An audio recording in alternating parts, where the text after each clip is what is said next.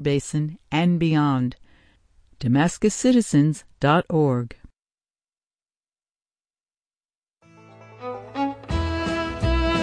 For Radio Catskill, this is Rosie Starr. Welcome to Farm and Country, locally produced radio about rural life in the Catskills and the Delaware River Valley. On today's show, Keith Hubbard's Star Talk highlights Arcturus, the brightest star in the northern kite-shaped constellation of Bootes. Stephanie Phillips shares more of her conversation with Ryan Erlewine at Meyer Century Farm in Jeffersonville, New York. Hannah Walters from the Pennsylvania Beef Council greets us at the Wayne County Ag Day back in May. And Jeffrey Rose from Wild Yarrow Farm has suggestions for late June, early July gardening. All of that coming up on today's Farm and Country. But first, news headlines from NPR.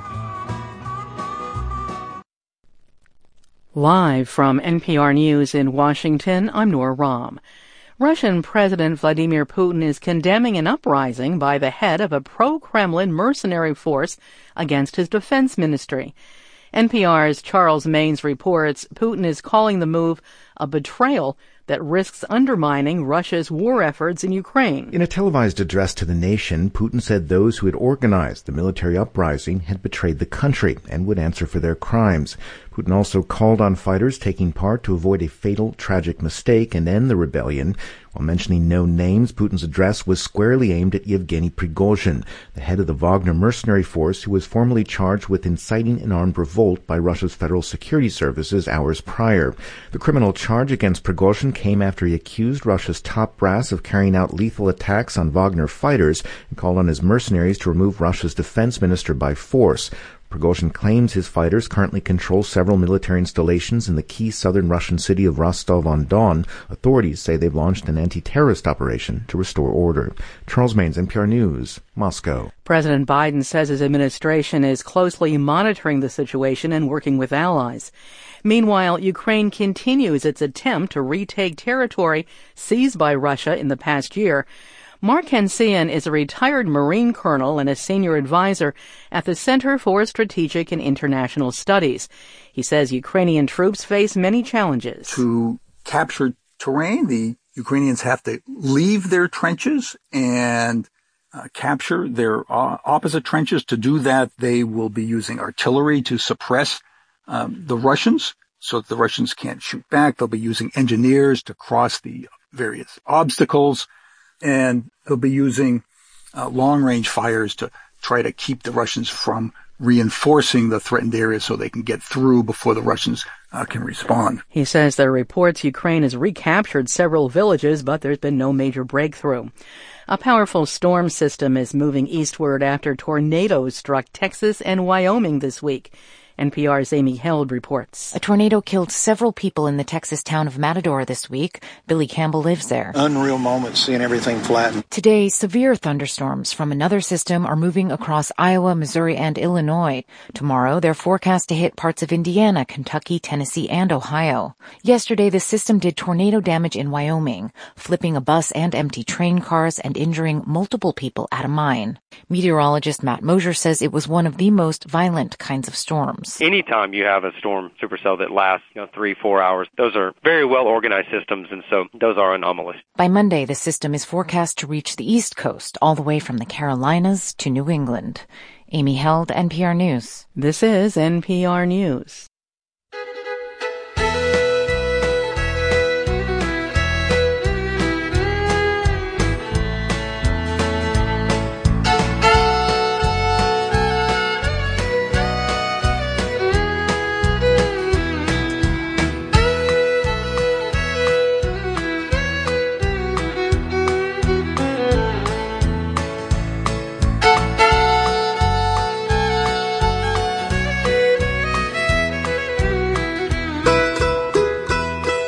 This is Rosie Starr. Welcome back to Farm and Country. Coming up on today's show, Stephanie Phillips shares more of her conversation with Ryan Erlewine at Meyer Century Farm. Ryan talks about her Jersey, Holstein, and Black Angus cows. Hannah Walters, Director of Producer Education at the Pennsylvania Beef Council, greets us at the Wayne County Ag Day back in May. Jeffrey Rose from Wild Yarrow Farm has suggestions for late June and early July gardening. But first, here is Keith Hubbard with this week's Star Talk report. Thank you for joining us on Radio Catskill for this week's locally produced Farm and Country.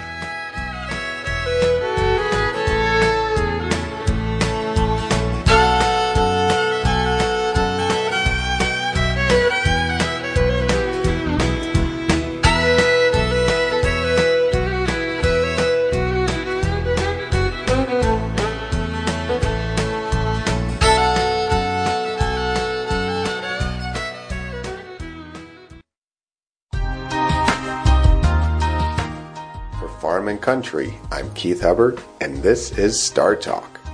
Following the handle of the Big Dipper, we can arc to Arcturus to find the constellation Bootes. The name Arcturus comes from the Greek Arcturos, meaning guardian of the bear. Bootes is a herdsman who is chasing the bears Ursa Major and Minor around the North Star. The stars of Bootes form a distinctive kite shape with Arcturus at the bottom. The constellation contains four stars with known planets, including one of the best understood planetary systems outside of our own. The star Arcturus is one of the few stars that is bright enough for its color to be apparent. This yellow orange star is the fourth brightest star in the night sky and lies relatively close to us at 36 light years away. Arcturus is a star at the end of its life and is a red supergiant that is 20 times the diameter of the Sun. Arcturus was used to unite two expositions set 40 years apart. Light from Arcturus was used to open the 1933 Century of Progress exposition in Chicago. The starlight was focused on photoelectric cells, producing a current that turned on the floodlights at the exposition. Arcturus was chosen because the best estimates at the time placed Arcturus at 40 light years away. The starlight that was used to open the 1933 exposition started its journey in 1893, which was the year that Chicago hosted the World's Fair. You can view Bootes to the east of Ursa Major all summer. If you have any questions, comments, or ideas for future Star Talk segments, my email address is startalk at farmandcountry.org. For Farm and Country and Star Talk, this has been Keith Hubbard reminding you to keep looking up.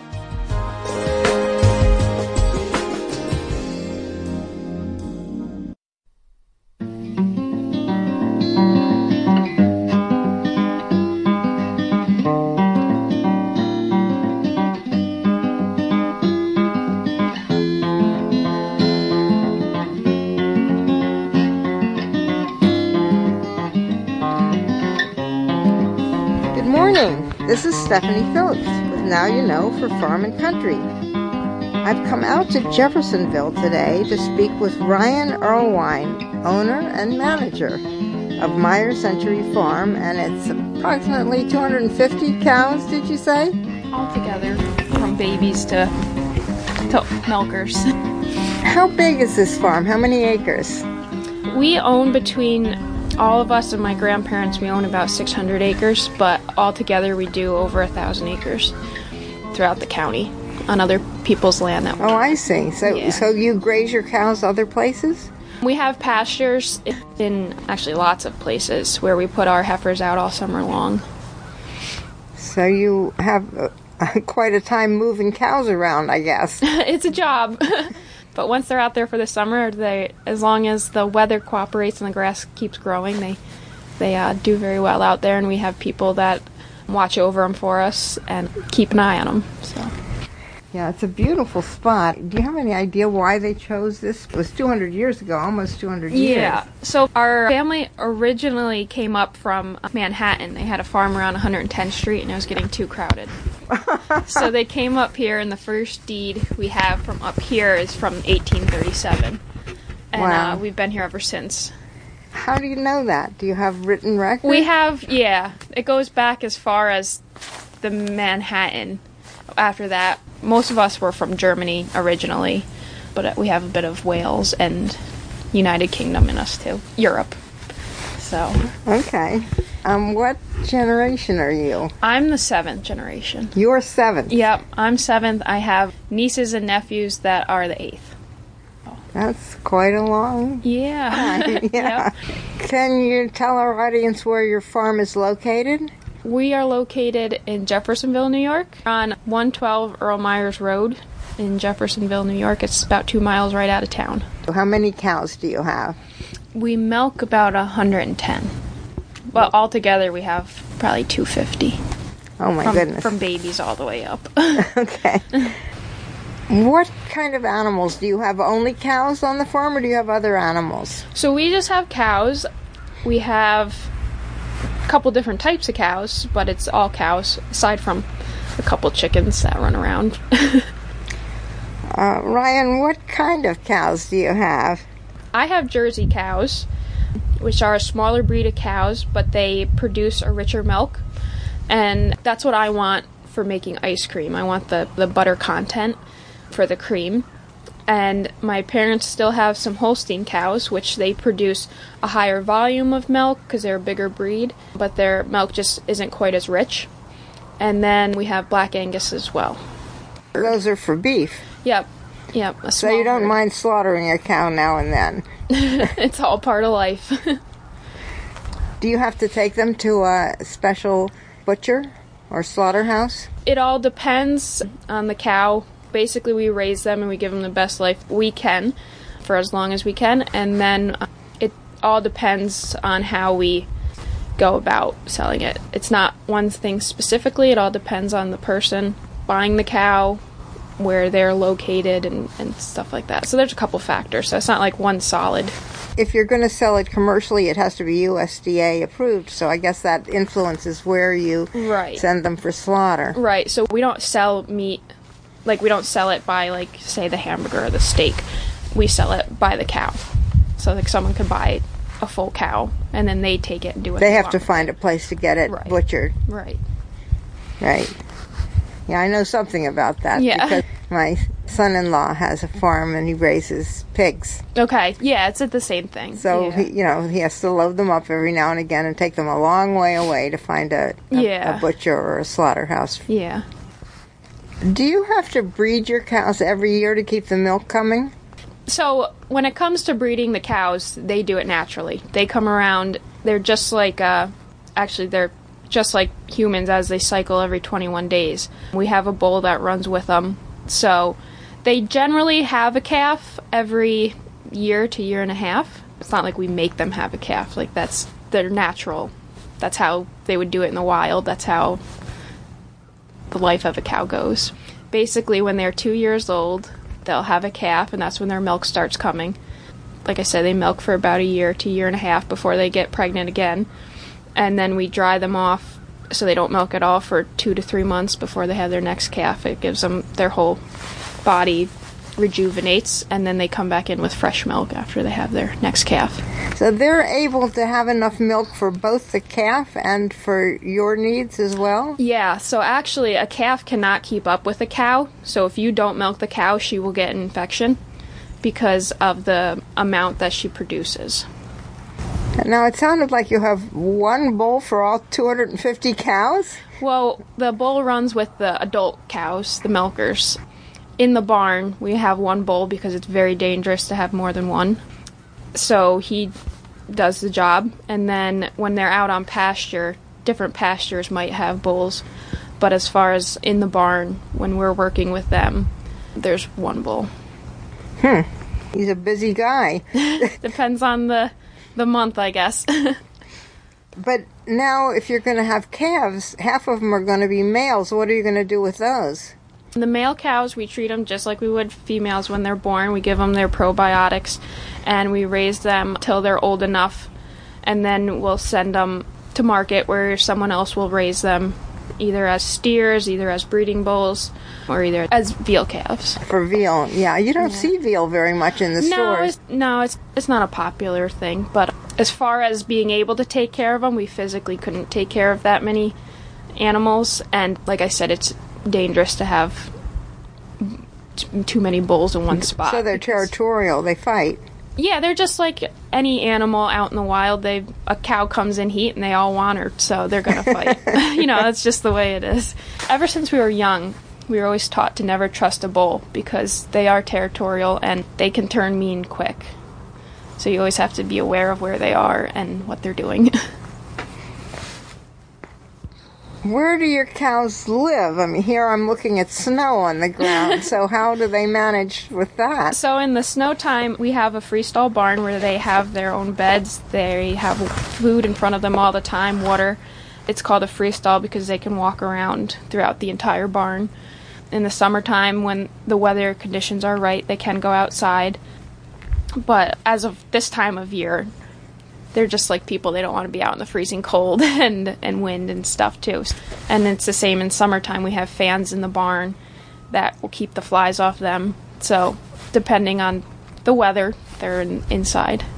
So you have to stock up on hay or something to feed them during the winter. Right. You would be amazed at how much cows eat. So that's why we do around a thousand acres of land because it takes it says roughly if you're to graze a cow it takes about two acres to feed a cow during the grazing season. So that's from May to October, we'll say.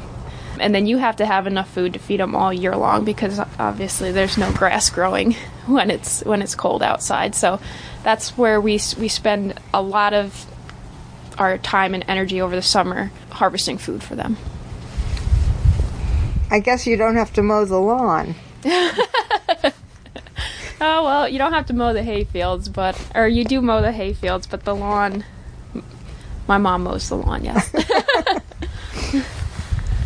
they must get sick once in a while. What diseases do they get? What do you have to worry about?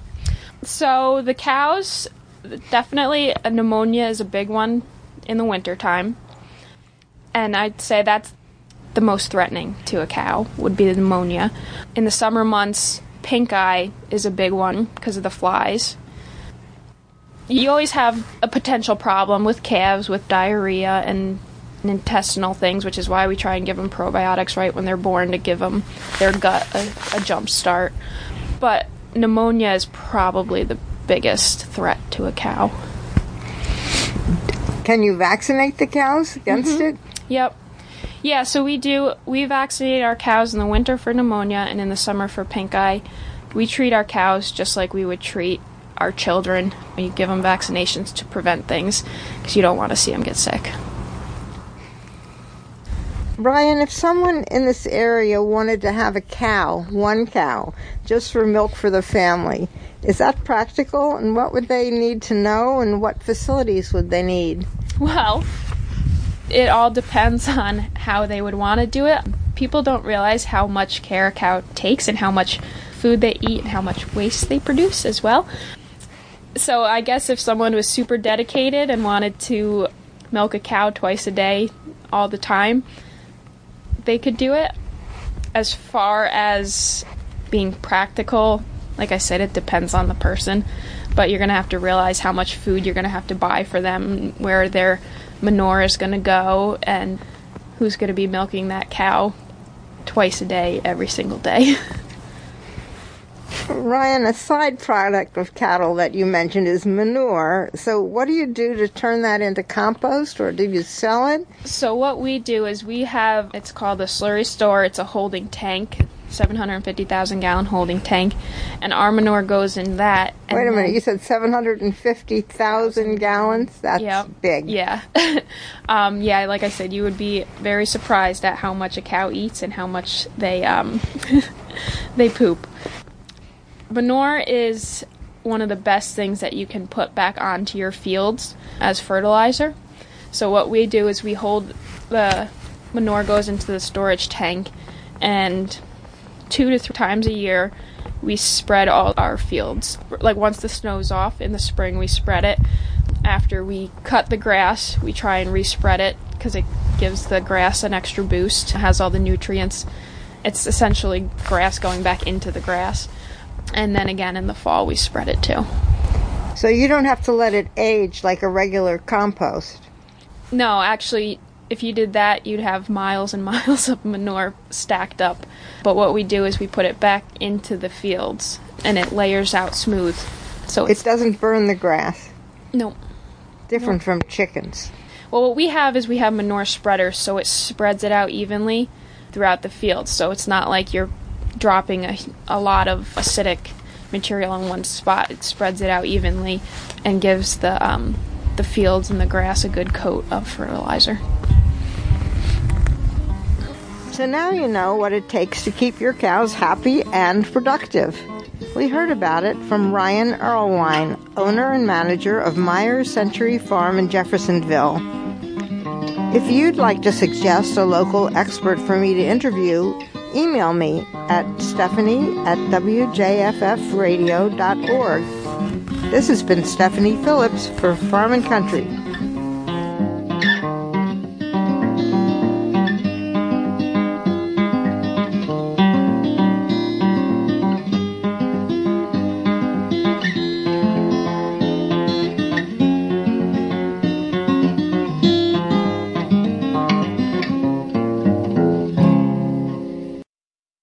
My visit to the Wayne County Agricultural Day on May 5th, here is Hannah Walters from the Pennsylvania Beef Council.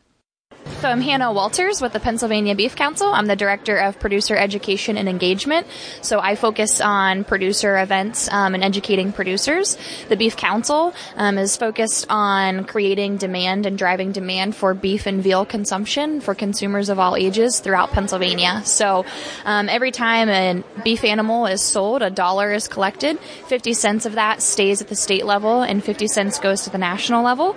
Um, and then those dollars are used for education, research, science, um, data, things like that. Um, and then today we're presenting the BQA. Um, it's Beef Quality Assurance. It's a program um, that's for producers. Um, it talks and discusses through best management practices um, that you can take back on farm and implement. Um, some of it may be a review depending on how long you've been a beef producer, um, but there's always new and upcoming technologies and ways to do things. Um, and we share a little bit of data and background on beef consumption within our area and within the United States. It's also a really great program. It certifies you for three years, and it's a great program really to utilize to have conversations with consumers as well because they're always wanting to know more and wanting to know, you know, how you were educated on the practices that you're doing on the farm. So it's a really great card to have in your back pocket really to discuss with consumers how you're doing things on the farm and why it's important to do those things. Yes, it's very important for consumers to understand where their food comes from. What can you say to them now for food safety precautions? Do you have any advice or any knowledge that you could share right now? Sure. So the BQA program actually focuses, um, a lot of it is a focus on food safety. So we talk about proper injection sites um, and proper cattle handling, low stress um, environments. So that way, whenever we're producing the cattle, it is safe um, and wholesome and the most nutritious product that consumers can consume. So it's a great program really to boost boost your knowledge and your awareness of how to produce that safe quality beef. Do any of your practices include organic practices? So we don't specifically focus in on any certain practice as far as the way you're doing things, natural, um, organic, things like that. We think that, you know, everybody is entitled to do things the way they want to do them. We just have key management practices regarding actually handling the cattle, um, vaccinations, things like that. Okay, thank you for taking the time to speak with us. Is there anything else you'd like to add? I would just invite everybody, and if you're interested, you can visit Pennsylvania BQA. We travel throughout the state to do these certifications and recertifications um, in the spring and in the fall of each year. So check out our website for more information. And what is your website? It's pabqa.org or the Pennsylvania Beef Council. Thank you so much. Thank you. That was Hannah Walters from the Pennsylvania Beef Council speaking to us at the Wayne County Agricultural Day on May 5th.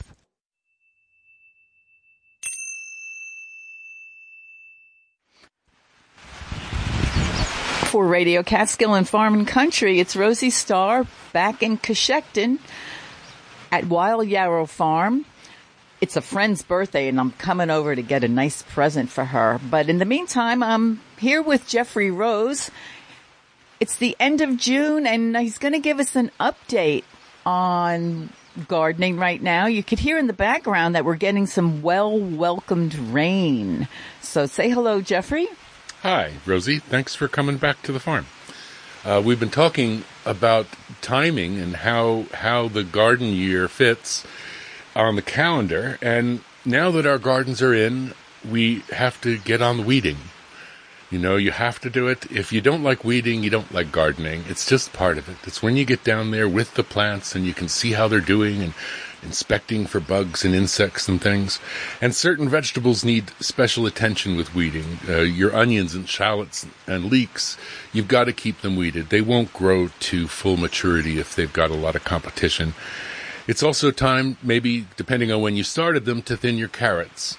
Once they get to be a couple of inches tall, it's time to start pulling them out so that you have them only a couple inches apart so that they have time to fully grow as well. And unfortunately, also on the clock are the bugs. So the flea beetles are starting to attack the eggplants and we saw striped cucumber beetles just the other day hitting on our squash plants. So what we do here at the nursery and the farm is we use neem oil and spray them regularly and when the bad bugs eat the neem, of course, that's uh, that'll knock them down. And then we also apply beneficial nematodes to the soil, and that gives a larval attack on them as well. But now that it's raining, it's washing off all the neem oil, so we have to keep an eye on that. And when it stops, you have to spray them again. I don't know about you, but uh, most people are feeling that the rain is much welcome. The soil is bone dry and uh, the plants are very happy with this. And your solution to pests, I know you practice organic standards. I do. and we use a lot of insects, we use uh, um, integrated pest uh, management. And that means we also release insects. We've ordered uh, some lacewing to release in the gardens here. Yes, I, and I believe that neem oil also is a solution that's an organic solution. Yes, that's what we spray on all of the leaves. Mm-hmm. Okay, well, we'll check back in again. In the meantime, I hope your greenhouse is thriving. Everything looks so green and lush here right now. It's nice to hear the rain and it's nice to see you again. Thank you for coming, Rosie. Wild Yarrow Farm has an Instagram page, a fabulous website, and is located on New Turnpike Road in Cochecton, New York. And by the way, my gift of scented geraniums was well received as a birthday present. We hope that you enjoyed our show this week with production by Radio Catskill volunteers Keith Hubbard and Stephanie Phillips. Special thanks goes to our guests, seventh generation Ryan Erlewine from the Myers Century Farm in Jeffersonville, New York.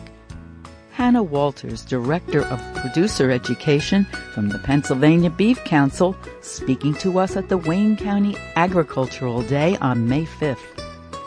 And Jeffrey Rose from Wild Yarrow Farm in Cochecton, New York. This has been your host, Rosie Starr. Thanks for listening local to Farm and Country and supporting Radio Catskill public radio for the Catskills and Northeast Pennsylvania. Listen on air at 90.5 FM, on your phone or smart speaker, or online at wjffradio.org. Keep in mind that Farm and Country is moving to a new time on Saturday mornings. Starting Saturday, July 8th, tune in an hour earlier at 10 a.m. to hear a variety of topics about rural life in the Catskills and the Delaware River Valley.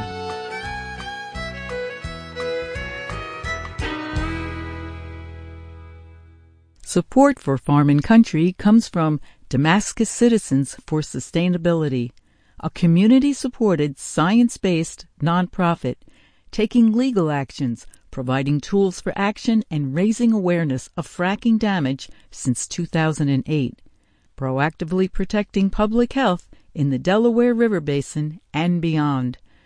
DamascusCitizens.org. Hey, it's Steve Inskeep. And I'm Ayesha Rascoe. One of the things you can count on from NPR and this station, we've got your back. When it comes to reporting the news, bringing you facts you can count on. You can help by donating a vehicle you no longer need. That car could be worth hundreds of dollars in support or more as a donation. Think about it. We accept any vehicle, running or not, including cars, trucks, boats, RVs, motorcycles, and more. Donate at WJFFradio.org. This week on Notes from America, Indigenous Affairs